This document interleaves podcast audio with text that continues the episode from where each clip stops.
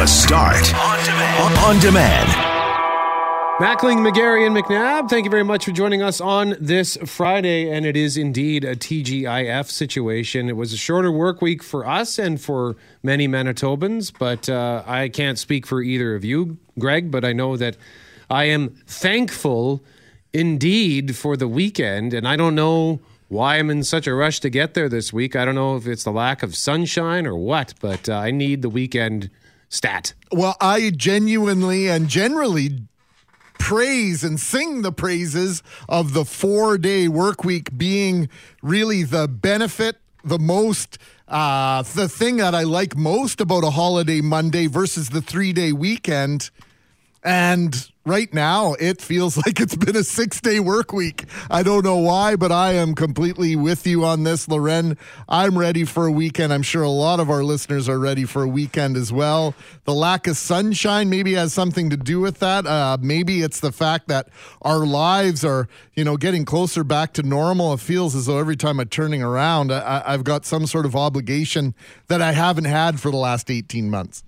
I blame the turkey and I'm grateful for the turkey. it was like 24 pounds on Sunday, but I'm not joking. I'm done with the turkey. There were Turkey turkey out? sandwiches, turkey, hot turkey, cold turkey. I made two different batches of turkey soup. The house still smells like turkey. There's turkey tortillas. There was turkey fajitas. I'm done. I'm sounds but I but here's the problem. Turkey makes you tired. And so basically all I've had for 6 days in a row now is turkey. And that is that can't be right. I There's, drove like, by- I drove I've got by like your a house- pain in the left side of my body right now, and I feel like it's just some sort of congealed turkey gravy situation going on. You might have gravy instead of blood. I drove past your house the other day, and uh, you promised to leave me. You might have gravy You- of blood. I might be. There's but there was a lot of gravy. You, I did. I should have just brought you guys some for goodness sakes. There was so much. You didn't leave anything on the step. I drove past. Even Moose puked the other day, and I'm pretty sure it's because he had been fed too many turkey scraps. It's just Moose shouldn't eat turkey. Anyway, Greg, I'm sorry I totally derailed you there. Don't it just, worry about it took, that. It took a second for like for the me to process what you just said, and like, oh, that's good. That's good. Gravy for blood. Yes, I like it. Yeah. Anyway. Well, don't uh, you know? Don't go to the hospital and ask for that transfusion. I don't think they're going to give it to you. But uh, you know, hey, uh, there's nothing better than turkey dinner. I will stand by that. It is uh, my second favorite meal after steak and lobster. So, So there is something better than turkey dinner. Oh yeah. yeah, there is. You said there's nothing better than turkey dinner, and then it's my second favorite meal. You know what? Th- th- I'm just, I'm just going to go home now. How's that? Uh, so, uh, yay, hooray weekend, and we'll find out in just a few moments if we can expect some sunshine over the weekend. But we also uh, want to pose the question of the day to you at cjob.com. And the question is Do you know a person who has had a surgery or procedure postponed because of the strain on the healthcare system? The question of the day is brought to you by Credit Aid, helping Manitobans get out of debt since 1992. Visit creditaid.ca, call 204 987 6890. 75% say yes, 25% say no. 75%, Greg. Well, listen, uh, the surgery backlog, here's the headline at globalnews.ca. Uh, surgery backlog grows to 130,000 cases, this according to Doctors Manitoba. And if you break it down, it's uh, 52,000 surgical procedures, 41,000 diagnostic imaging tests, and 35,000 other procedures, including allergy tests, mammograms, and endoscopies. And hey, I'm on that list, not personally, but one of my boys is. And so 130,000 cases, Loren, that's essentially 10% of the population of Manitoba waiting for one of these procedures. So Doctors Manitoba is just asking for a, a more collaborative approach to work together to basically, you know, how we had a task force earlier this year on vaccines. Well, they're asking for a task force on getting things back to normal with surgeries because we need to speed this up and really help the people who've been waiting and waiting. And, and you can imagine the scenario. We've talked about it often where you get called to the hospital, you think it's your turn, and then that surgery gets pushed back because of whatever's been going on within the hospital system. You might not even get a note that tells you you have your appointment for a year because things are so backed up. And so we know things are pushed, they're pushing hard to find that return to normal but it's challenging. And, and then, you know, throwing a wrench potentially in this equation, potentially is what's going to happen in the days and weeks ahead in our healthcare system with the vaccine mandates. We're trying to get answers from shared health and long term care and all the rest about how many people within those systems are unvaccinated. Are they still going to come to work and just go ahead with that regular testing? Will there be any sort of people who choose not to go to work? We know in Quebec there were people threatening to walk off the job because they didn't appreciate the vaccine mandates. And so it might only sound like one or 2% potentially in some circumstances, but is, does that represent hundreds of workers still in that small percentage? And so there's all sorts of bigger questions going ahead about that return to normal as we try to get life back to normal with the vaccines. And so there's lots to discuss there, I think, as we watch and wait for what might happen. And systems that are already under stress systems right. that are already short-handed in a lot of cases or being asked to do things that a they don't uh, typically do or b situations that have been exacerbated over the this length of the pandemic. And i know we're going to play part of a story from Seattle Washington where their emergency services have been pushed to and over the brink for several years now with regards to homelessness and uh, the drug epidemic in that community. And they're facing a serious situation in terms of how many people, uh, firefighters and emergency responders, they may be having to lay off, suspend because of the unwillingness of uh, certain numbers, certain percentage of members there deciding not to get vaccinated. So it, it is really an interesting crossroads, without doubt. Mackling, McGarry, and McNabb, it is a goal that's been watched and rewatched thousands, if not millions of times. And it has many Canadian soccer fans saying this one player may finally be what this country needs to make World Cup dreams a reality. Oh, and what a goal it was. The goal we're talking about came midway through the second half of Wednesday's win over Panama in CONCACAF World Cup qualifying play in Toronto. It was scored by Alphonso Davies, and the remarkable goal from the soccer star is not only leading to talk of a possible trip to the World Cup, Davies' skills are gaining international attention. Global's Eric Sorensen reports on Davies' journey to the top. Canada's greatest! It starts with Alphonso Davies' pure, unmatched speed. From where he is on the pitch, Davies races past everyone to keep the ball in bounds. David plays it down the line. Look out, that ball staying in, and Davies is on it. Davies takes it away. And then it's Davies' pure soccer instinct. Alphonso Davies keeps it himself.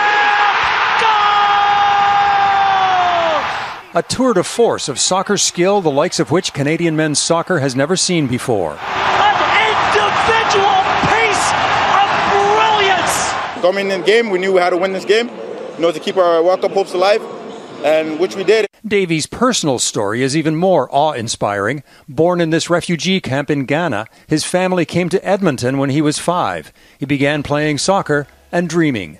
My goal is to play to reach professional level. He reached the professional level at age 15 with the Vancouver Whitecaps, then on to one of the world's elite teams, Germany's Bayern Munich, where he has won championships. It's just, it's remarkable to watch, and it's fun as a fan because we've honestly never seen it. For decades, Canada has seen only futility on the international stage. Honduras wins the match 2 to 1. 4 years ago, Canada once again could not even make this region's 6-team qualifying playoffs. This year, Canada is not only in the tournament, but has just jumped ahead of Panama into third place, and it's the top three teams that will qualify for next year's World Cup. That's something Canada hasn't done since 1986, and now is one step closer. What you've seen tonight is everything combined the heart, the spirit, the talent, it's a proud night for our, for our country. The inspiration of Christine Sinclair and women's soccer and development of the men's game with talent like Jonathan David and Tajon Buchanan is causing support to mushroom for Canadian fans and players who dream like Alphonso Davies did. I think you're seeing now more people getting an opportunity to play this game and having the ability to see themselves in the bright lights. Lights that are shining brightly on this player and this team, not yet a soccer power but getting there. Eric Sorensen, Global News, Toronto. I had so many people I knew on social media sharing that goal over the past 48 hours. And it was funny because I know many of them aren't people who would traditionally watch soccer.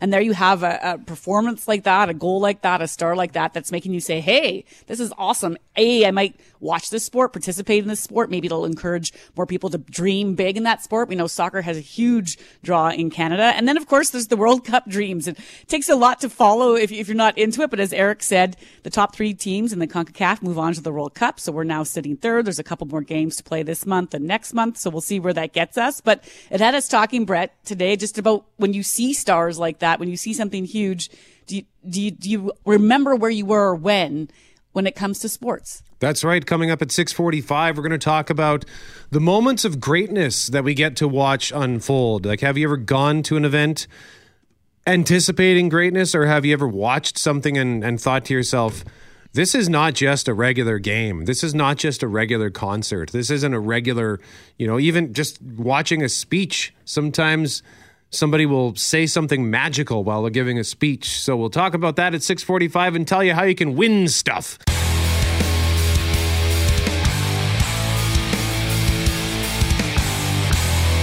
So, last half hour, in case you're just tuning in, we talked about Alphonso Davies, who's on Team Canada and has the country's soccer hopes way up. Chance to crack the World Cup? David plays it down the line. Look out that ball staying in, and Davies is on it. Davies takes it away. Two. And then it's Davies' pure soccer instinct. Alphonso Davies keeps it himself. So, as many soccer fans and even non soccer fans watch this young man, kind of wonder are we watching greatness in the making? So, that got us thinking about, you know, the moments of greatness that we may have witnessed. Have you ever gone to an event specifically to see greatness happen? Or maybe you went to an event and you realized as you're watching it, we're watching something tremendous unfold here. We're watching history being made, something special. And it doesn't have to be sports, could be a concert, could be a speech, could be whatever. Tell us the story. 204 780 6868. Loren, this was uh, your idea. What do you got off the top of your head? Okay, this is actually not great because I, there's a couple of things. Mine's sort of the opposite. Like I have, I've watched, witnessed some really great moments uh, in hockey. I've witnessed some really great moments on stage. I even think of the concert when the Tragically Hip went coast to coast on their tour uh, before Gord Downie died, died, and how special it was to be part of that and to hear his words and see him in that moment. And so that's the uplifting side of it. On the other hand, I had said to you guys earlier this week, I hate booing. We were talking about the place kicker getting booed at the game Friday and how he really hopes to redeem himself tonight. Well, I'll tell you why I hate booming. December 6th, I think it was, 1995, I was in school in Ottawa. This is the last season for the Winnipeg Jets. Of course, hockey was leaving Winnipeg. We were all incredibly sad about that. I had a friend who was a huge Montreal Canadiens fan. Says, do you want to come to the game tonight against Detroit?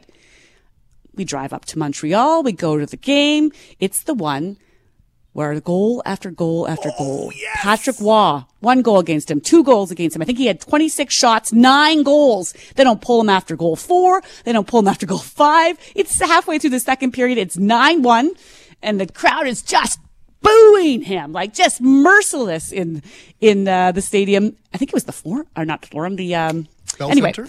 Think, no, no, before that. Oh, would have been the forum then. The forum, right. Okay. So he leaves the ice walks up to the coach and we had terrific seats. We see this happen. He passes the coach, goes over to the GM, says something. You're like, huh, wonder what happened there. Of course, this is the time of no social media. Wake up the next day. The dad of my friend is saying, did you guys, you were there. Headlines are, Patrick Roy quits. He's done. He's walked off out of the rink. That game was it. He was done. And that is my reason why I hate bo- booing. It wasn't a moment of greatness. It was a moment where I thought, I cannot forget how mean this was to keep this guy in the game. And, uh, that's my opposite story, which I should have told you to leave me for last, Brett. Okay, well, here we can't put the toothpaste back in the tube, as uh, Charles Adler would say. Uh, oh, reminder: we've got Jets commentary coming up at six fifty-five. Jeff Braun, uh, what's your story? Um, for me, the, uh, it's got to be the Bruce Springsteen concert I went to in Calgary in 2003. I was expecting it to be great, but uh, as he does so many times in his career, Bruce Springsteen just surpassed all expectations. He sings every single song. It, it, sounds like it's the last song he's ever going to be able to sing. It's just a, a magnificent event. I, I, I still get chills just thinking about it. Poitras? Uh, well, I got to go with the Bombers 2019. Uh, you know, there was, they, they weren't going into that game, that final game in uh, against Calgary at IG Field. They, they lost four of five. and uh, you know the things weren't. The team wasn't really riding high. Then Zach Collaros comes in. He makes that pass to Darvin Adams. The entire season changes. They roll through the postseason, uh, and there was just that. I was, I was I was at that game and I was leaving, and I just felt like, oh my goodness gracious, they could do it. And of course, they do, breaking the breaking the thirty year streak. Nice pull. Yeah, that's also a good one. Uh, Greg. Uh, July 27, 2017, the Bombers come back against Montreal. They had Two touchdowns the last two minutes. Uh, absolutely incredible. But this is the one. The game is on the line.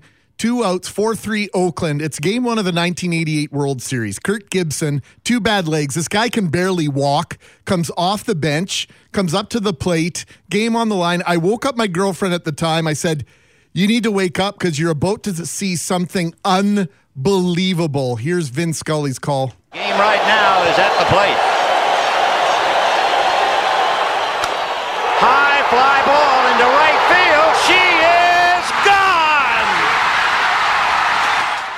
There are brake lights going off in the distance because people had left the game giving up on the Dodgers. This game was over. Kirk Gibson comes basically back from the dead to hit this home run. It was only the first game, but it set the stage for the 88 World Series, and I will never, ever forget watching that live on television. Did his team go on to win? They the did. series? They absolutely did. It was, Uh, un, un, unforgettable. Mine's also a sportsing one, believe it or not. And uh, this goes back to June 3rd, 1992. Here's Jordan for three. Yes! Did you see that look? Michael indicating he can't believe it. Game one, NBA Finals, Chicago Bulls versus the Portland Trailblazers. Michael Jordan, already the greatest of all time at that point, and he lights up the Blazers for a then record 35 first half points, six three pointers, which was also a record. And even he couldn't believe it. There's that famous moment where he looks at the at the broadcast booth on the side and just kind of shrugs his shoulders, like, eh, I'm- I guess I'm on fire today. Not bad, eh, guys? So tell us a story about witnessing greatness at 204 780 6868. Share us a story, share a memory for a chance to win tickets to see Took November 27th, Club Regent Event Center. Mackling, McGarry, and McNabb. Big Bomber Bash code word coming up in our next segment, and Doug Brown's going to join us to preview tonight's Bomber game at 9:35. He's going to join us a bit later on this morning in the on the start. In the meantime, no matter where you live, no matter how you live, a pet can make a huge difference in your well-being. No doubt about it. They're our friends, companions, in some cases, a warm body to snuggle with. And as you said, Brett, no matter where or how you live, this is important. On our streets here in Winnipeg, where hundreds are experiencing homelessness, we often see pets. And now a new study is shedding light on just how well those pets are cared for, Loren. So this study was done out of the University of Guelph and the researchers behind it, they wanted to look into the care of these animals because of the preconceived notion. This is the quote from the study, the preconceived notion that homeless might not take good care of their pets. Well, this study, which includes some Winnipeg data, found it's just the opposite. It looked into the care of 1,124 dogs and cats who might be living on the streets or in vulnerable housing situations and basically concluded they're well cared for. Dr. Susan Kilborn is one of the co-authors of the study and I think a former Winnipegger and joins us now. Good morning, Dr. Kilborn. Good morning, Loren. Thanks for having me. Uh, did I get that right? You used to live here?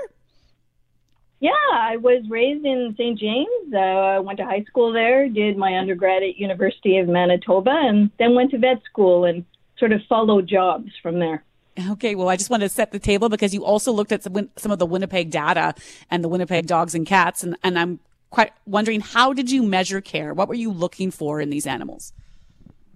Yeah, thanks for asking. We have a, a pretty robust software uh, system with uh, a, a routine electronic medical record like you'd see at any clinic caring for your pet. And so we did full history and physical exams, again, just like you would get at a clinic, involving these clients and their pets. We also looked a lot at, at client data uh, together with that. And so we were able to measure their health through veterinarians that volunteer with us uh, doing these exams, documenting them. Um, and then we went back and looked at, at all of this data, in, including the data that we gathered in Winnipeg.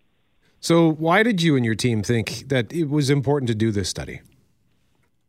Well, as you saw from the press release, there's there's uh, certainly some stigma um, about uh, our clients owning pets, and those are, are both street involved and homeless um, or people living with homelessness. Um, but we also have lots of vulnerably housed uh, clients uh, that we see, and that stigma sort of flows down into all of those groups that they aren't able to feed their pets that they uh, don't have access to care, so their their their pets are not well cared for. Um, and this data helps us look at that um, and and actually make some some uh, well informed assessments. Uh, about whether that's true, particularly things like body condition score. Uh, I think many people have the preconceived notion that um, these dogs and cats are all thin um, and not in good condition score because they don't have access to good nutrition. So, uh, Dr. Kilborn, is this as much a study about the value of uh, of animals and, and pets to to all of our lives as it is a, a discussion uh, about this concern that some might have about people who are experiencing homelessness, uh, toting around or, or being attached to a pet at that time? Uh, well, you know, I think you're you're right. There is certainly um, uh, a, a, portion of our work that has always supported the belief that all clients um, deserve to have pets. They're good pet owners to the best of their ability, and the benefit associated with having a pet in our clients is huge.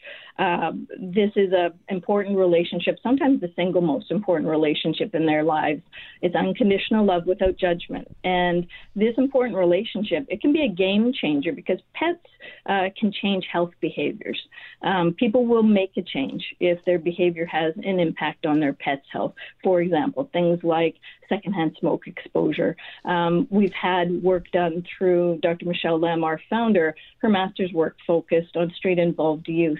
Um, and those youth were very clear that these pets are their children, they're their best friends, um, and they reduce their risk behavior when they have a pet, um, so that they're able to care for their pet and be there for their pet. Uh, and that's a that's a, a big thing for us health behavior change because we embed human health services in all our events. So we're very interested uh, in human health. We're a One Health organization, so we look a lot at that.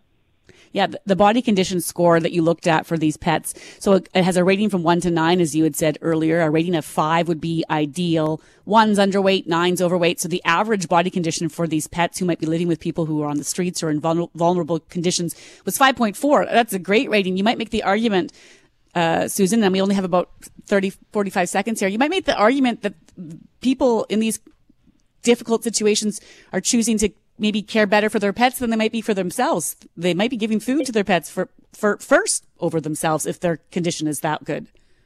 Yeah, and we often find that uh, our clients, uh, uh, pet first is is a, a, common theme, and so they will ensure that their their pets are are fed. Uh, so certainly there is actually some obesity documented in our um, data, which is is uh, aligned with what we see in society at large with pets.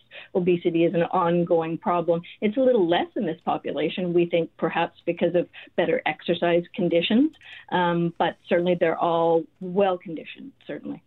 Dr. Susan Kilborn, one of the co authors on this study on pets in the homeless population. Thank you very much for joining us this morning. This is important stuff to know. Thank you very much for having me. Appreciate it.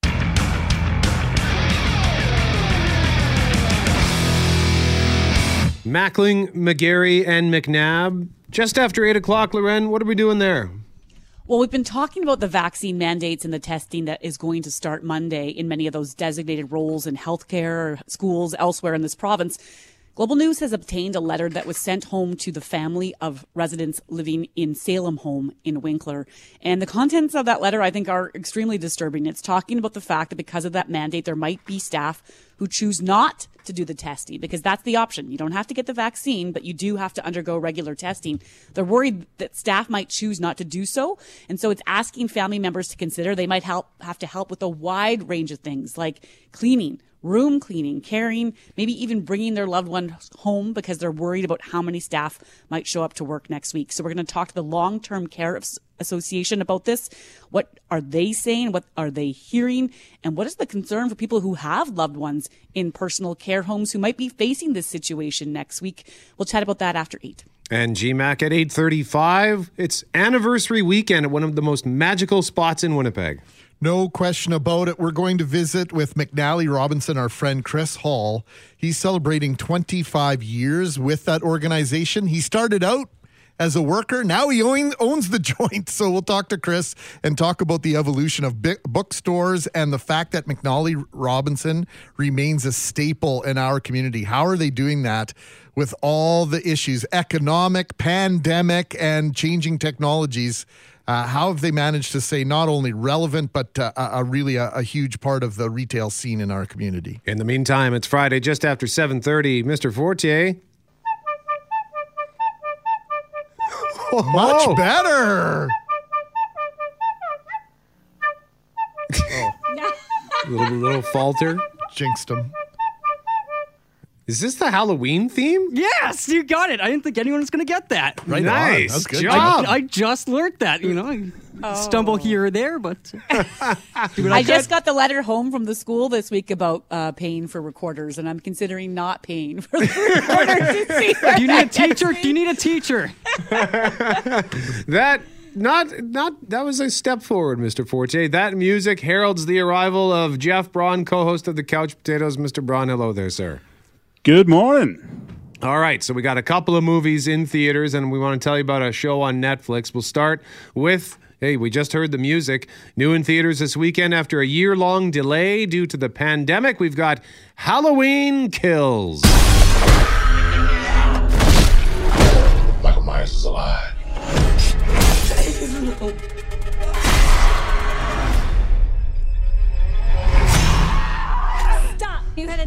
in your stomach. You and Allison should not have to keep running. Evil dies tonight. I'm not just gonna sit and watch another innocent person die.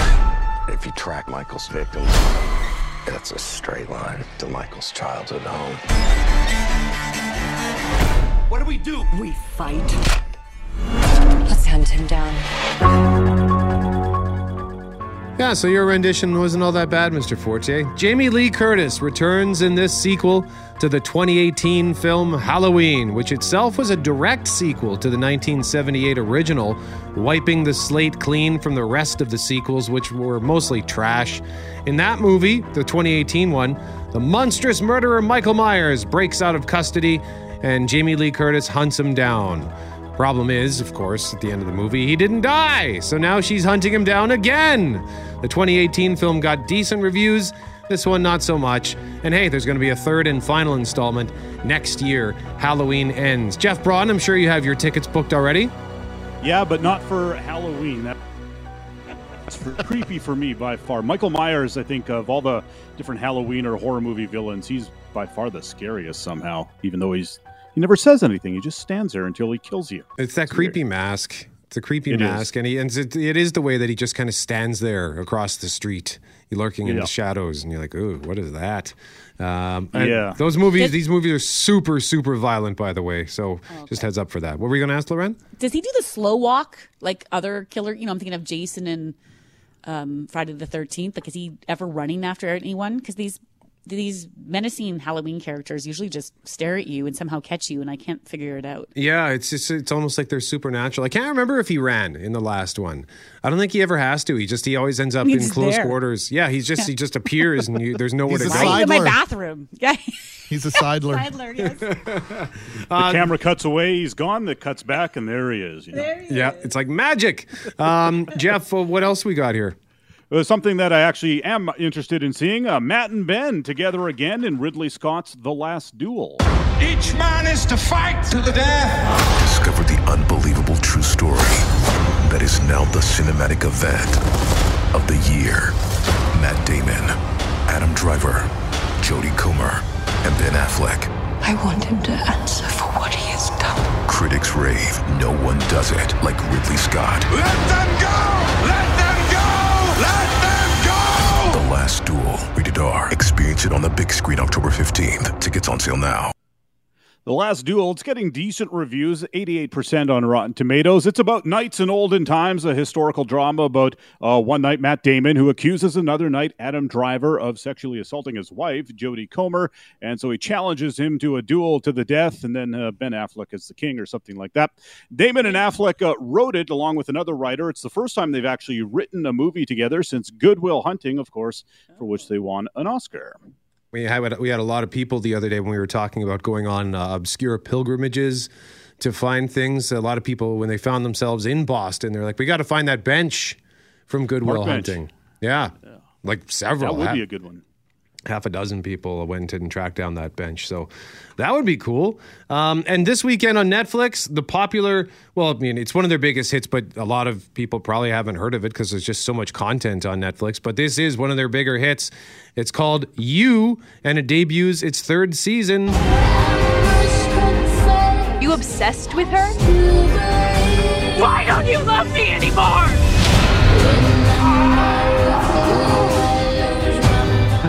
He's something and I can feel it. Why does everybody think I'm impulsive? You are not making me kill anyone. Neither one of you is going to kill your spouse. You're many things, but you are not murderers. You sure about that? Season one of You debuted back in 2018. It's based on a book called Hidden Bodies. It's about a guy named Joe Goldberg. And in that first season, he develops a crush. And that crush turns out to be far more sinister because he becomes obsessed. He starts stalking her, does everything he can to win her over, including removing whatever he deems to be an obstacle. Uh, he does bad things, let's just say that. But he believes he's a good guy, that he's doing these things for good reasons he either doesn't understand where the line is or he just can't control himself. And it's a delightfully twisted show because even though he's clearly a bad guy, maybe not necessarily at heart, but he still does bad things, he's likable. So you find yourself at odds. You're thinking, I know I should not be rooting for this character, but somehow I kind of am. So that's interesting. And uh, much like the show Dexter, he narrates the show. So there are a lot of comparisons that could be made to Dexter, which, by the way, their limited series comes next month. Looking forward to that. But uh, season three of You, I made it through almost all of it. I've got one episode to go, and uh, it is really, really good. really? yeah, it's a steamy thriller. It's and like a lot of su- su- a surprising amount of satire. Like they managed to do an entire episode about anti-vaxxers. They hmm. make they do uh, they have lots of great commentary on social media influencers and masculinity and and uh, they even mock women like the whole women supporting women movement. Like nothing is safe. Everything is uh, on the table to be mocked and made fun of, and yet it's all while they tell this thrilling, twisted look at love and relationships through this messed up couple. Yeah, they're messed up. This is why. So I watched the first season, loved loved it. Couldn't wait for the second season, and by the end of the second season, I was like, "Huh, this might be too much. Like there might be too much evil uh, in this one." And so I'm curious. I'll I'll give it a shot because I did like that first season so much. Okay. Well, yeah, they, the second season, and we even had a listener say that second season was trash. Yeah. Are you sure that we, we should watch this? And I said, hey, I, I liked the second season, but season three so far is great. So that's out now on Netflix. Greg, uh, in the meantime, you took a dive into the Squid Game? I did. I watched the first episode last night and I'm hooked. Yeah? Yeah. I almost pressed play on episode two, but I needed to get my beauty sleep. So I rolled over, turned off the light, and thought, I can't believe I'm in this. I don't know if I'm in it to win it, but I'm certainly in it. Holy smokes, that first episode really sets the table. Yeah. Well done. That's good. That's good storytelling. Subtitles or English dub? I went with the English dub because I have to wear my glasses in order to wear read the subtitles. And laying in bed, I'm just not super comfortable. Oh, man. That dub is oh, terrible. Oh, it is awful, but I, I got used to it after a while. I normally don't like it at all. Okay, fair enough. Jeff Braun, thank you very much, sir. Couch Potatoes You bet. podcast now available, and the show is on Saturdays at noon, Sundays at six. Unless you know the Blue Bombers or the Winnipeg Jets need us to get out of the way, then we're we're usually like, okay, well, all right. If you guys need the airtime, we'll we'll get out of the way.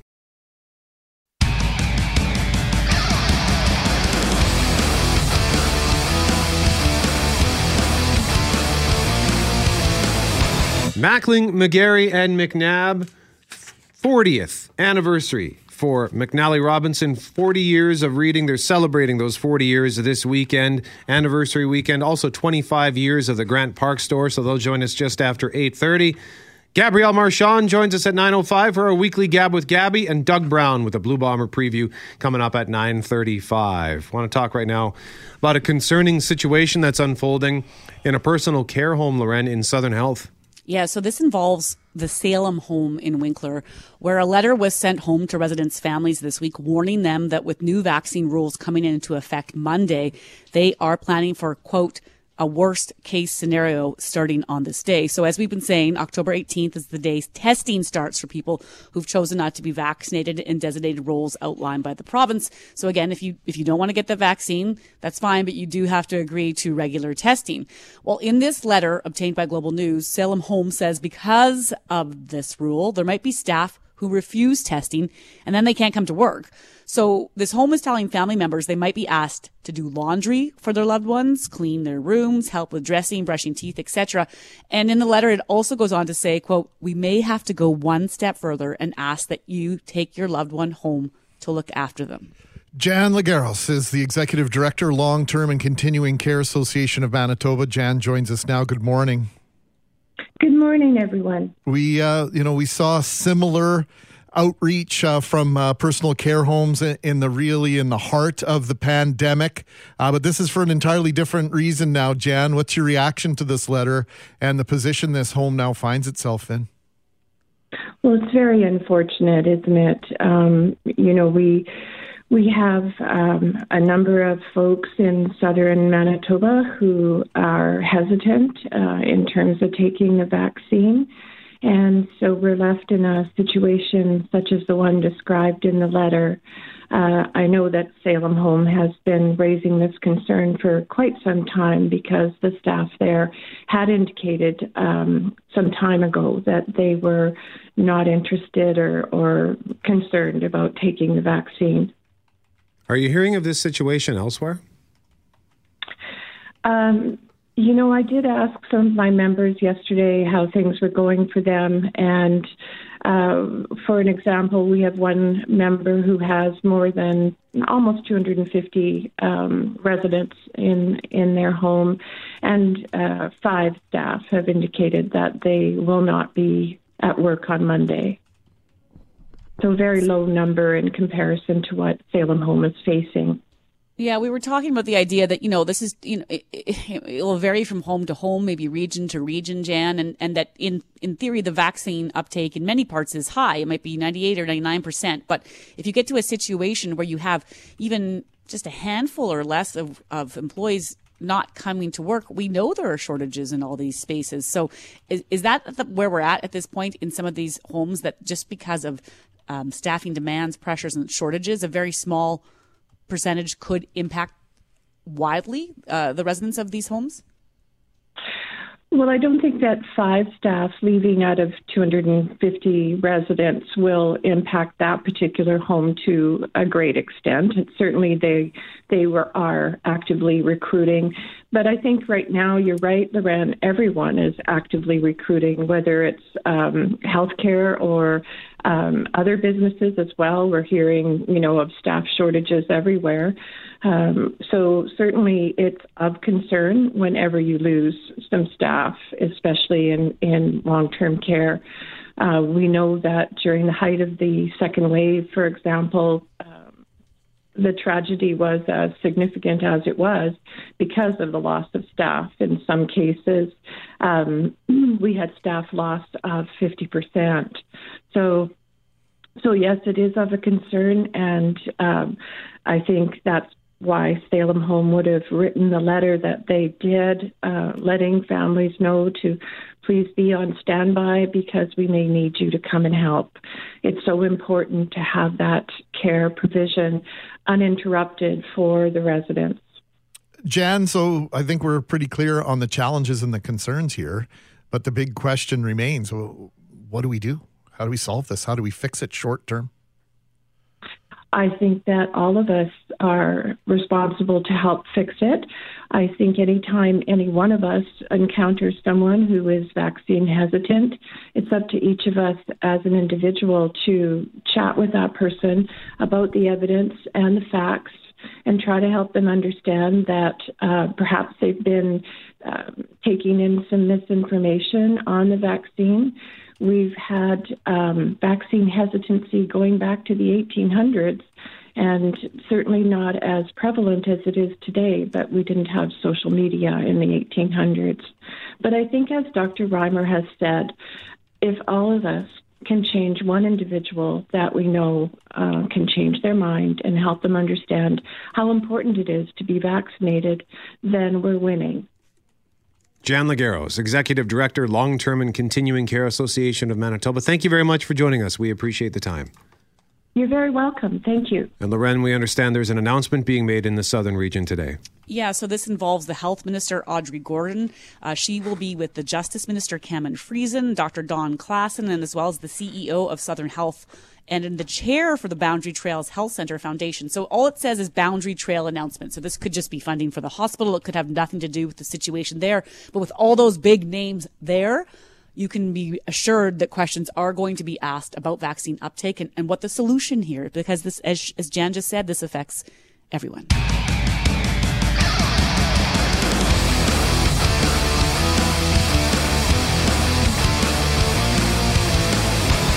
Mackling, McGarry, and McNabb one could feel some vertigo when trying to keep up with all the developments as it pertains to COVID 19, to mm. vaccination, to travel. And Loren, we have some breaking news this morning as it pertains to crossing the border. If you want to read more, head to globalnews.ca. But this is the headline Canada US land border to open for fully vaccinated on November 8th. So you'll recall earlier, earlier this week, we knew this was coming, but we didn't have a date for this. So According to the White House Assistant Press Secretary, the date is November 8th.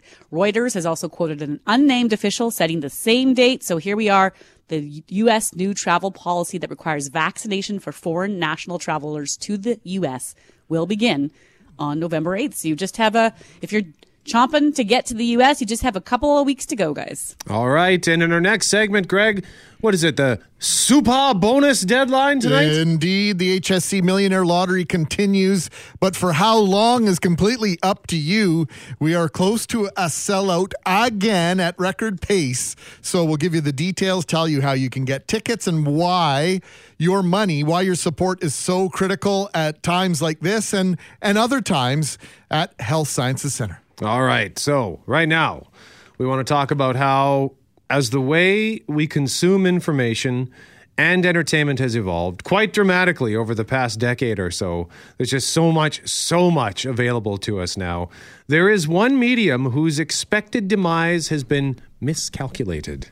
And man, am I glad to hear that that's the case because I've said this to you guys often.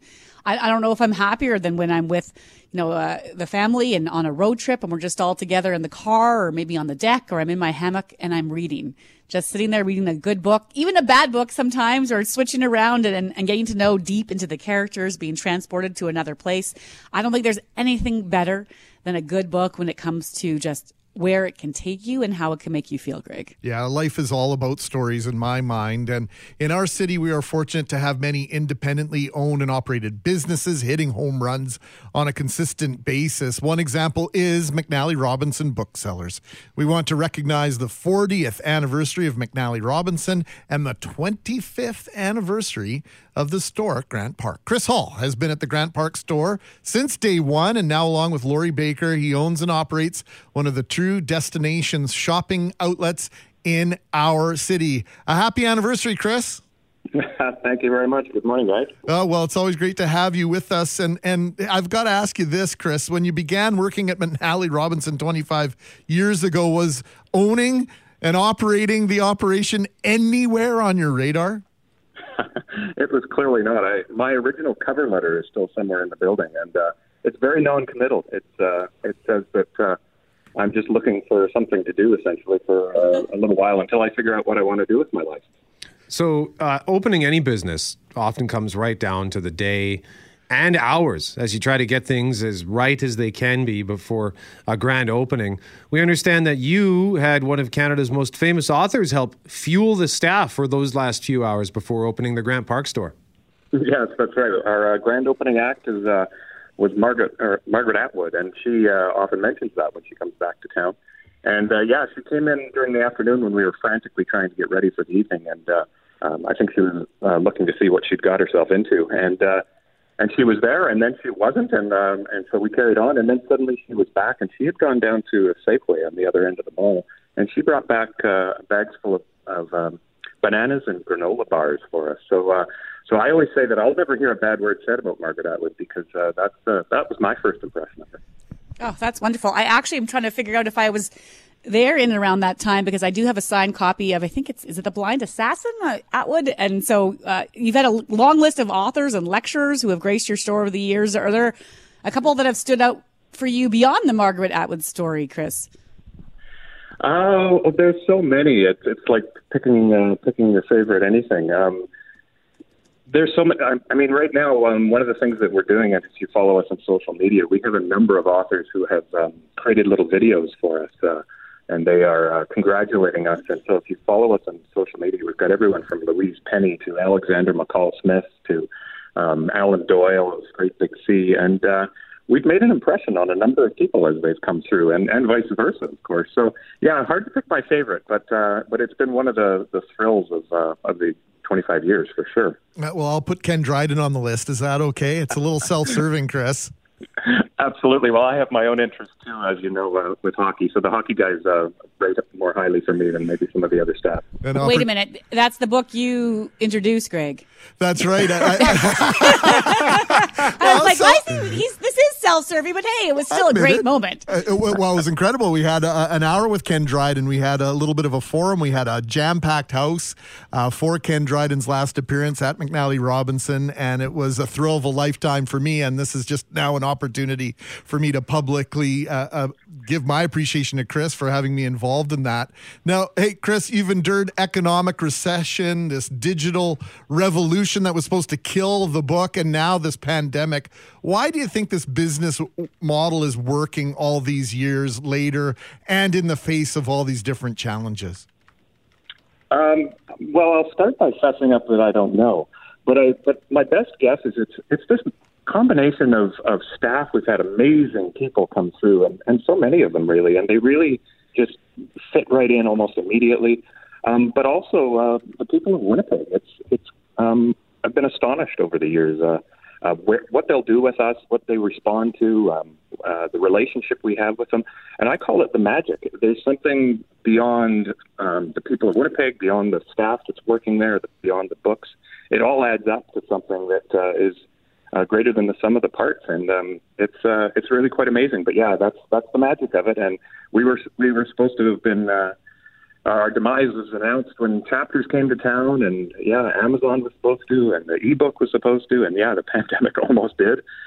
Uh, but yeah, somehow here we are, 40 years later, and uh, ready to have as much of a party as one can, given the limitations. The ebook, oh, I hate the ebook. And I know that they've got different readers that are designed to make it easier on your eyes, but the idea that I'm reading a book without being able to hold a book, I understand the convenience of being able to store multiple books on one device, but uh, if I want to read a book, I want to read the book. I want to feel the pages. I want to be able to smell the pages. There's just something special about that, is there not? I, I agree. Yeah, no, I, I think. Uh, I mean, books literally um, are parts of our lives. They sit on uh, the end tables of our couches. They sit on the side tables of our beds. They they live with us for a brief time. And every time you see it, as you walk by, you're reminded of that story that you're reading, and you're anxious to get back to those characters. Um, I think uh, an ebook doesn't give you a lot of the um, the physical presence of a book, and uh, and yeah, there's uh, again back to the magic. There's something there that's uh, that's hard to describe. It reminds me of when I was a kid. I used to have this thing I would always say to my mom. She'd, you know, we'd go on a road trip and she'd want to talk in the car, and I'd say, "Mom, until there is no daylight and I cannot read anymore, can we save this chit chat for later? Because I would be so consumed with what I was reading, Chris. You must see that when you look around your space and you see people just suddenly, you know, the moment that they're hooked on whatever it is they're reading. No, yeah, no, absolutely. You can you can see people respond and you can tell when a book has has word of mouth, and this, these days that's kind of social media. But yeah, when somebody reads a book they're super excited about, they like to come in and tell us about it, and and we do as staff too. It's part of the part of the pleasure of, of working there is getting to share share what you're reading with other people. Um, yeah, for sure, it's uh, it's a it's a part of our lives, uh, and uh, I I think one of the bright sides maybe of the pandemic is it's become more a part of more people's lives, and uh, I hope people don't give that up. It's uh, it's a healthy thing to sit quietly with a book. Well, Chris Hall at McNally Robinson, we thank you very much for joining us once again. We always love our chats with you. We love your store. Uh, it's one of the warmest, most inviting stores, I think, in Winnipeg. Every time I walk through the door, it's very special. I, I unfortunately have to limit my visits because whenever I walk in, I want to buy everything, and uh, can't quite do that. Well, that's, so. that's why it takes a community. right on, Chris. Hey, happy anniversary and congratulations. So thanks so much, you guys. Thanks for having me on. I love going into that store. Mm-hmm. I just love it love smells so good in there too. Like not just because of the food that they serve, books, as you said, Brett. Like they have this thing about them that really draws you in. That paper smell is yum. Yeah, like I even find myself looking at this the the stationary kind of stuff Yeah. they have. They've got like really fancy uh, dossiers and folders and stuff. And Like, I- blankets and things. Yeah. that you- You're like, I could use another blanket. Yeah, I love the way they separate the different books and and the pride in place that McNally Robinson has also created with their displays and how prominently they display local authors, but also books about Winnipeg and Manitoba is special also. Yeah, that's right. David A. Robertson is a perennial powerhouse on those uh, displays. So uh, that's great. So happy anniversary once again to McNally Robinson.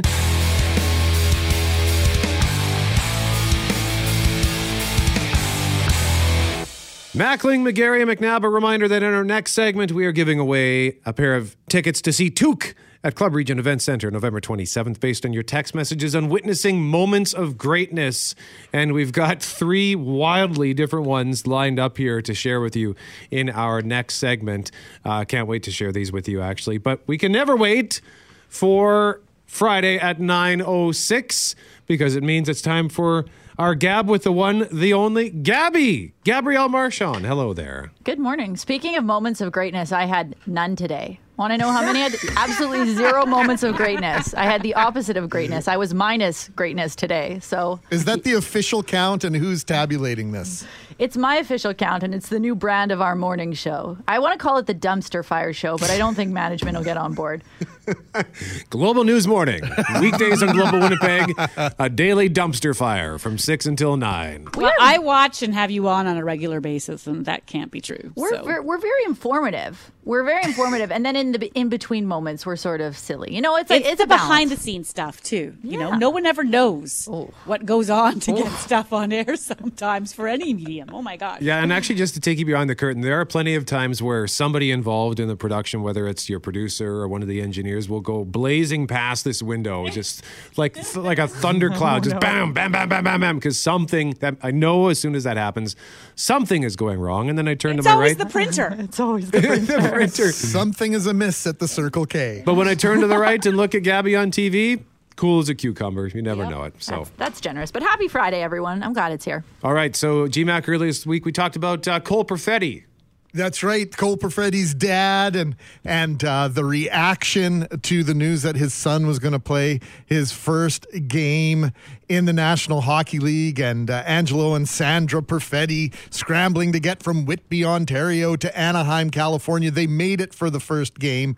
But the reaction that Cole translated to the media was that his dad was almost in tears, and, and Angelo confirmed that. So we had a great discussion about the things that our parents have done to support us over the years in pursuit of our dreams.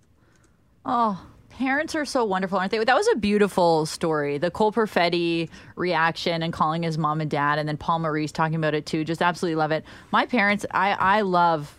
You guys, I love my parents so much. They've done so much for me, made so many sacrifices.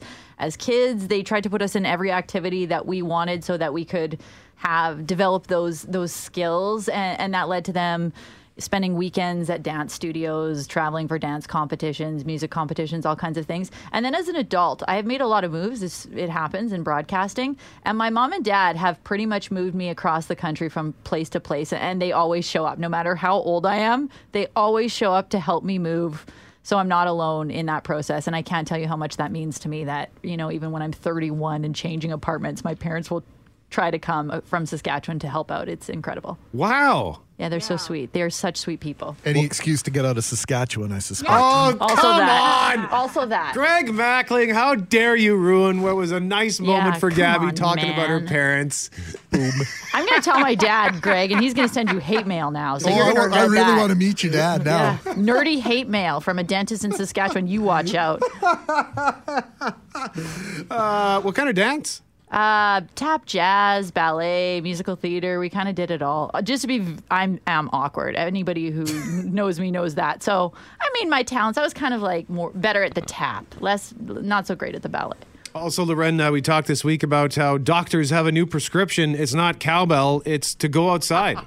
Yeah, this came from, of course, Abigail Turner of the morning show with you, Ga- Gabby, and she talked about the idea that they're prescribing uh, getting outside for our health, and so that led us to talking about our favorite things to do outside in the fall, and we were curious if you had any fun or maybe even funny or fail stories when it comes to feeling in fall.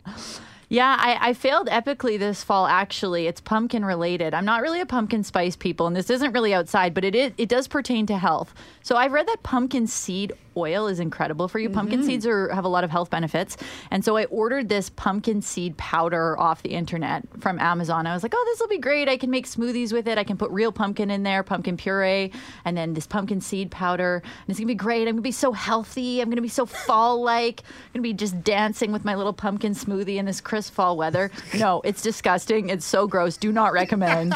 it was a fail. Isn't all powdered stuff kind of like protein powder? The only way I can tolerate protein powder is if I mix it with chocolate milk. So I'm basically a seven year old. Yeah, maybe I threw like I'm like I should try throwing some vodka in here or something. That might make it better. Um, and uh, What about your fall fails? I want to hear them. Loren, what, what, how have you been failing or how have you been enjoying fall? Oh, fall? never. I, I was just saying that when you're in the fall that we all turn into kids, like I will go off the sidewalk and march right towards a pile of leaves just so I can hear that crunching sound or to kick at them or watch them blow in the wind. Like I just love a walk this time of year. So it wasn't so much a fail, but you know, I, thinking about when you talk about ordering things off Amazon, we've all done that or online this year. We've all done that and thought it was going to better ourselves. And I have a glove that's supposed to exfoliate your skin and get it ready for winter that I ordered, like a scrubby glove. Ooh, and all it did is scarred me. Like I was left with red rashes for three days. I don't know what was Oh. in that glove or where it came from. I'm kind of concerned it was just someone's glove that got shipped to me from like a garage. wow. But yes, that's just a fail. That's a fail for winter prep. Mackling, have you ever ordered something online and uh, went badly like that? Oh boy, um, not myself, but let me tell you, um, Canada Post. The postman knows me by name because of all the stuff that comes to my house, and so uh, it's just an endless uh, stream of packages showing up. Because uh, Jackie's very good at taking advantage of uh, her favorite uh, store, the Bay, and she'll order you know fifteen things, take twelve of them back just to make sure she gets the right three. so I think it's a great strategy, but I, I'm not sure how much the Bay and or the postman like us. All right. Well, and it's good that she's ordering from the Bay as well, right? And not just Amazon. Um, Mhm. But if it's, hey, by the way, if you want to order anything online, uh, you might. The people are saying it's too early to talk about Christmas. It's not too early. It's going to be a problem. Yeah, because this year. supply chain issues, right? I'm hearing Mm-hmm. this. Get your presents now, or you're. I mean, Santa needs help, is what I'm saying. He can't do it alone. It's a tough Yeah. job. It's not just your presents. If you want to bring anything, go anywhere. You should just get up on a plane now. Leave immediately. Leave immediately if your goal is to be there for Christmas Day. I mean, there are gonna it won't be that bad, but there will be there will be some situations for sure. Get on it now. So we are out of time. We got to give stuff away in our next segment. So Gabrielle Marchand, thank you very much for joining us. This dumpster fire out.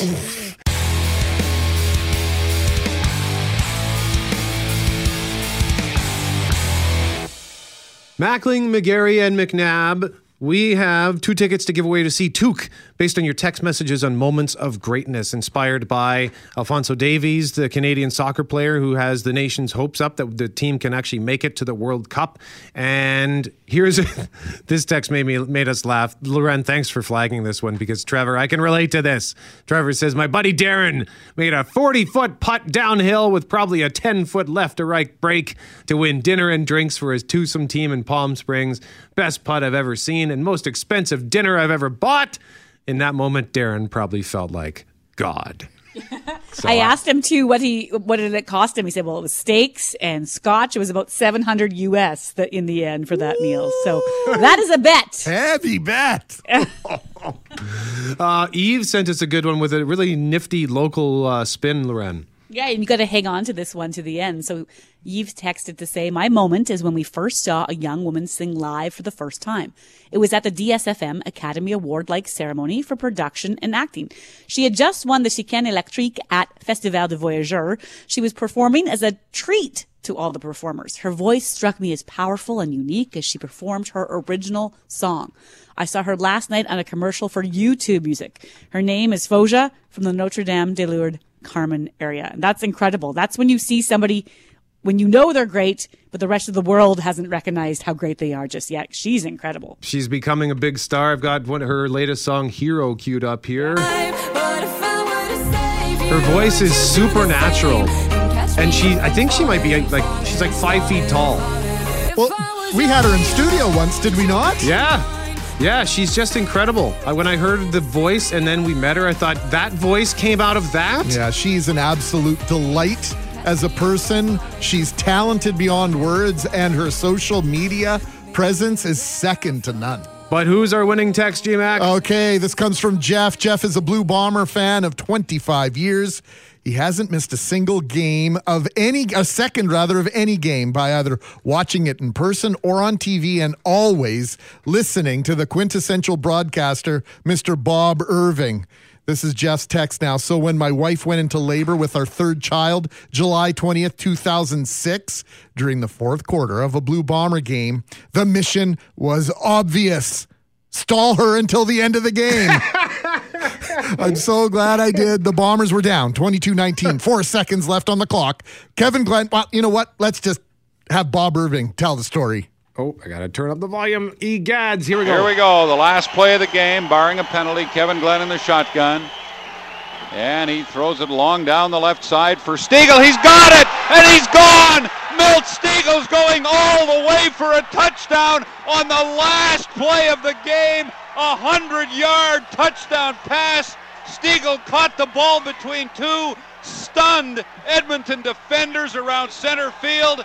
I don't think he could believe it himself. And there was nobody left to beat. And he took it into the end zone. And who could have imagined an ending like that? So they drove to St. Boniface Hospital listening to Bob on the post game show. Even Bob sounded elated and in some disbelief. Jeff, you are our winner today. How can we top that story? Ugh, I both loved and hated that text. I was like, this is the best, Bob, all the way to the hospital. And then I was like, Jeff, get your wife to the hospital, man. It all worked out, Loren. Chill. It's all good. It's like on our way to St. B when we were having our second, and my husband said, Sorry, do I go left here or right? And I was like, Are you kidding me?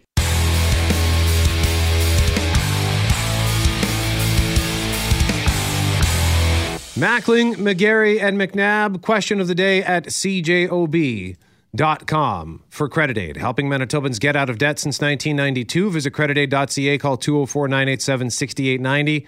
And the question is regarding unvaccinated staff in essential services, is it realistic to believe those services could still be met if those workers are suspended or released?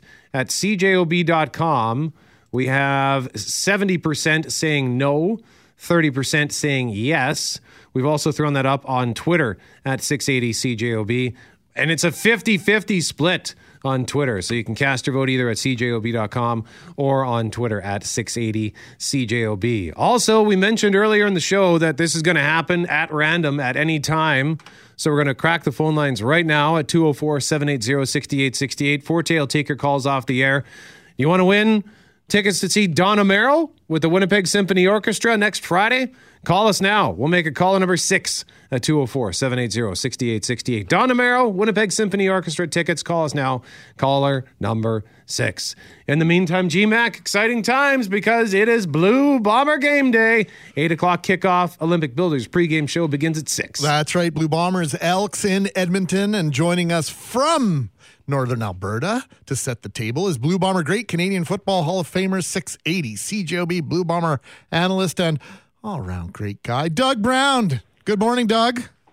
How's it going, Greg? Doing good, my friend. Hey, uh, Stanley Bryant starting his 100th game as a Blue Bomber tonight. I confess, I searched the internet high and low to find out how many games you played as a Blue Bomber. I'm estimating it at over 160. I'm going to guess 162 in 11 seasons in blue and gold. Am I close?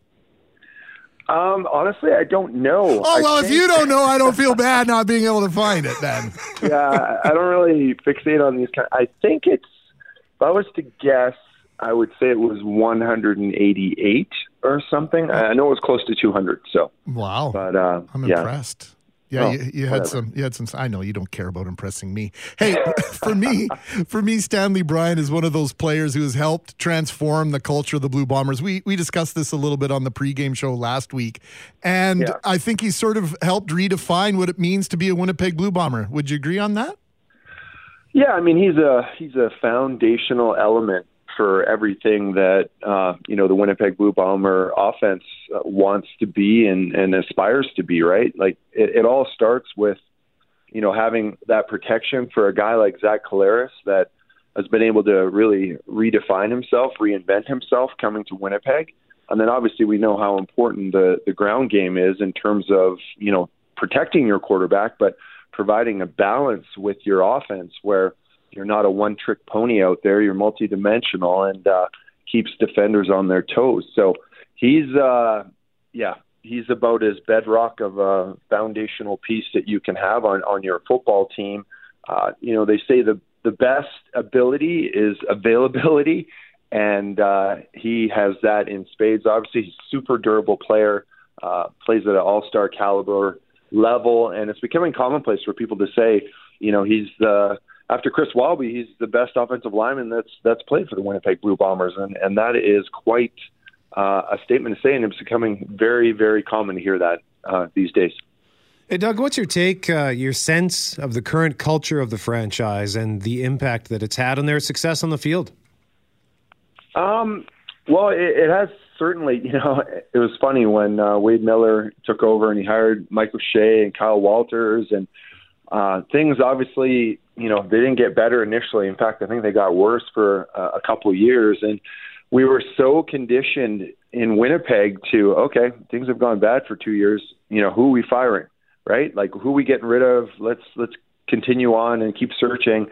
And uh, Wade really he introduced a new concept uh, called uh, well uh, continuity, right? And that was something that we, we hadn't heard around in, in Winnipeg for some time. So uh, he introduced that concept, and he didn't give up on his crew. He felt he had made the right decisions, and, uh, and, and they had to learn. You know, Mike O'Shea, I'm sure, uh, had to uh, cut his teeth and and and learn some lessons the hard way, of becoming a head coach for the first time. But now that everybody's settled in, now I think uh, the Winnipeg Blue Bombers are reaping the benefits of that continuity in this culture as a football team now. So uh, the identity of, of who they are and, and the structure and what they want to be as a professional football team is entrenched. It's established now. It's not changing every two, three years like we used to see prior to this regime taking over. So I think having that stability and that continuity has been a massive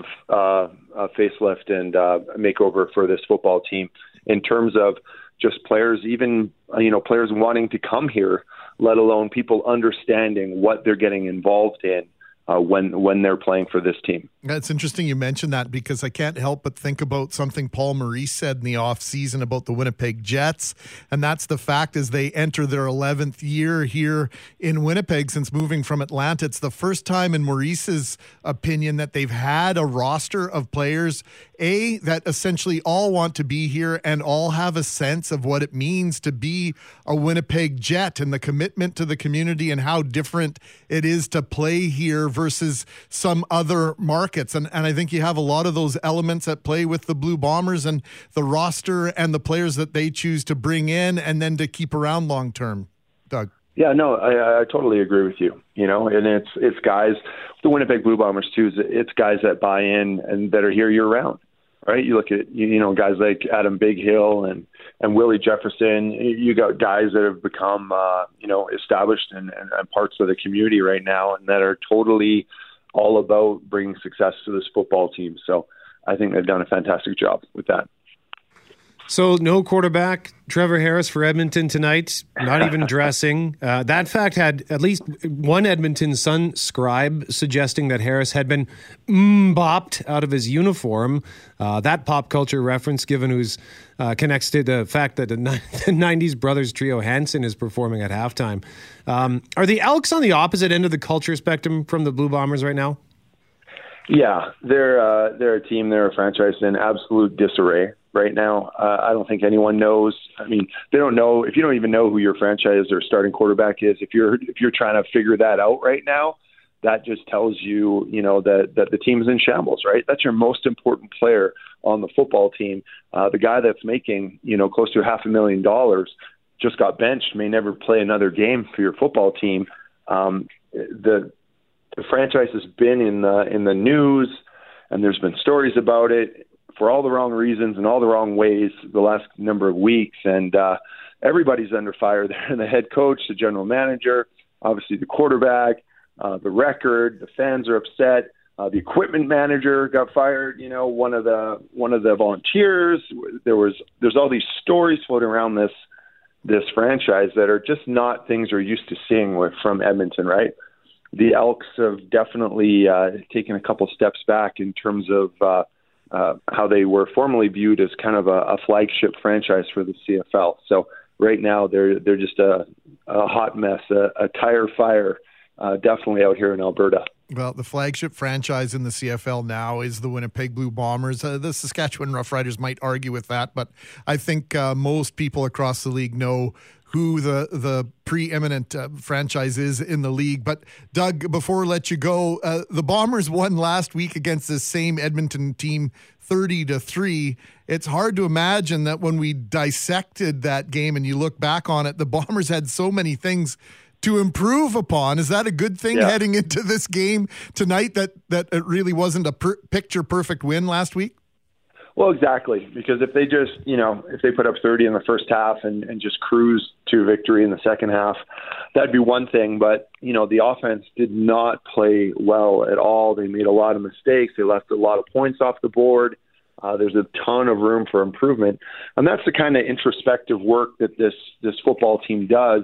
It's not so much who they're going against. It's, hey, how are we executing? What can we do to be better? What are what is our game plan in, in this scenario that we need to exact on our on these opponents here and they have a lot that they can improve on based off of uh, what we saw last week. It was a much closer game uh, than it needed to be, and like you say, it was not anywhere near one of the top offensive performances we've seen um, from the Winnipeg Blue Bombers. Were it not for that defense, you know, that uh, that game could have uh, uh, switched gears and gone in, in another direction very easily. So it's uh, it's great that they have that ability to just keep it in house and reflect on how they're playing um, themselves and, and not you know worry so much about their opponent and the record and so on and so forth because they have a lot of, of work to do to improve off of the performance they put forward last week. All right, Doug. Thanks for this. We look forward to hearing your and Bob's call tonight, and of course the Olympic Builders pregame show getting underway at six o'clock. Six hours of football on the home of the Blue Bombers, six eighty CJOB. Uh, get an afternoon nap, and we'll hear you later, Doug. All right, brother. Sounds good, my friend. Doug Brown joining us live on 680 CJOB heading into tonight's game against Edmonton. A reminder the Big Bomber Bash the code word is fans. We don't, and don't text it to us. We need you to go to cjob.com, find the contest page, and punch it in there. This is your last chance to get in. Big party for the October 23rd game against the Lions. 19 of your friends and you on the entire Bomber party deck, 20 Blue Bomber hats, game day food, a $250 drink credit, four parking passes to get everyone to the game. The code word is fans. Also, Mr. Fortier, who won the Don Amero tickets with the Winnipeg Symphony Orchestra. That'd be Tom Walchuk. Tom Walchuk, congratulations. Enjoy the show October 22nd. Hey, thanks for listening to the Start Podcast. We are available on Apple Podcast, Google Podcast, wherever you find your favorite podcasts. Subscribe now and never miss an episode. And if you like what you hear, rate the show, tell us what you think. And hey, even tell a friend about the podcast. Be sure to follow us on Twitter and Instagram. Greg is at GMACWPG, that's G M A C K WPG. I am at Brett McGarry, B R E T T M E G A R R Y. And Loren on Twitter is at McNab on Global and on Instagram at McNab on CJOB. Talk soon.